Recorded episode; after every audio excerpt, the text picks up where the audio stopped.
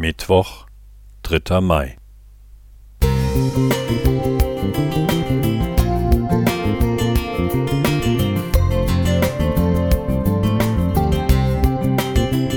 Ein kleiner Lichtblick für den Tag.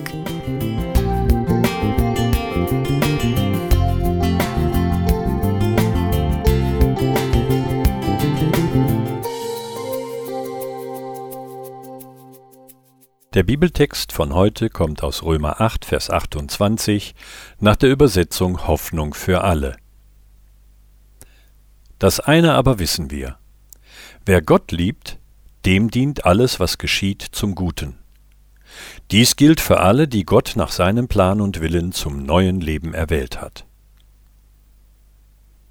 Als Kind wohnten wir nah am Wald, der für uns ein idealer Spielplatz war. Wir spielten gern am Wasser, und durch die vorhandenen Bombentrichter, die sich mit Regenwasser gefüllt hatten, gab es genug Gelegenheit dazu. Ein besonderes Vergnügen war es, selbst gebaute Papierschiffchen schwimmen zu lassen.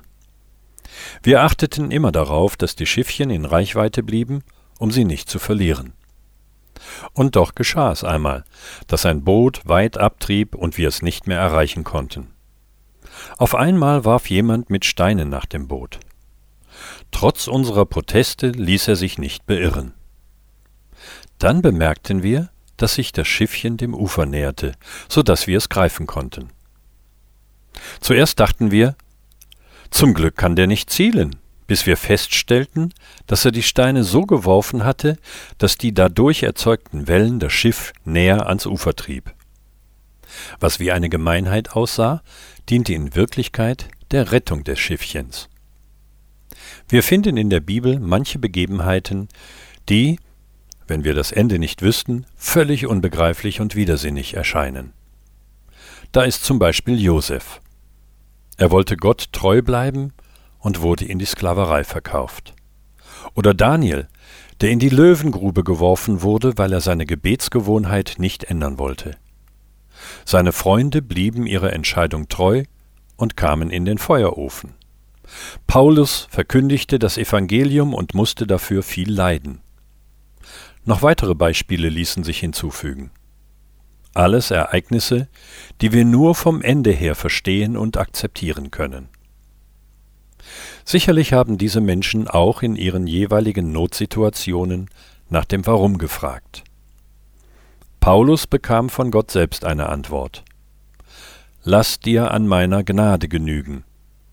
2. Korinther 12, Vers 9.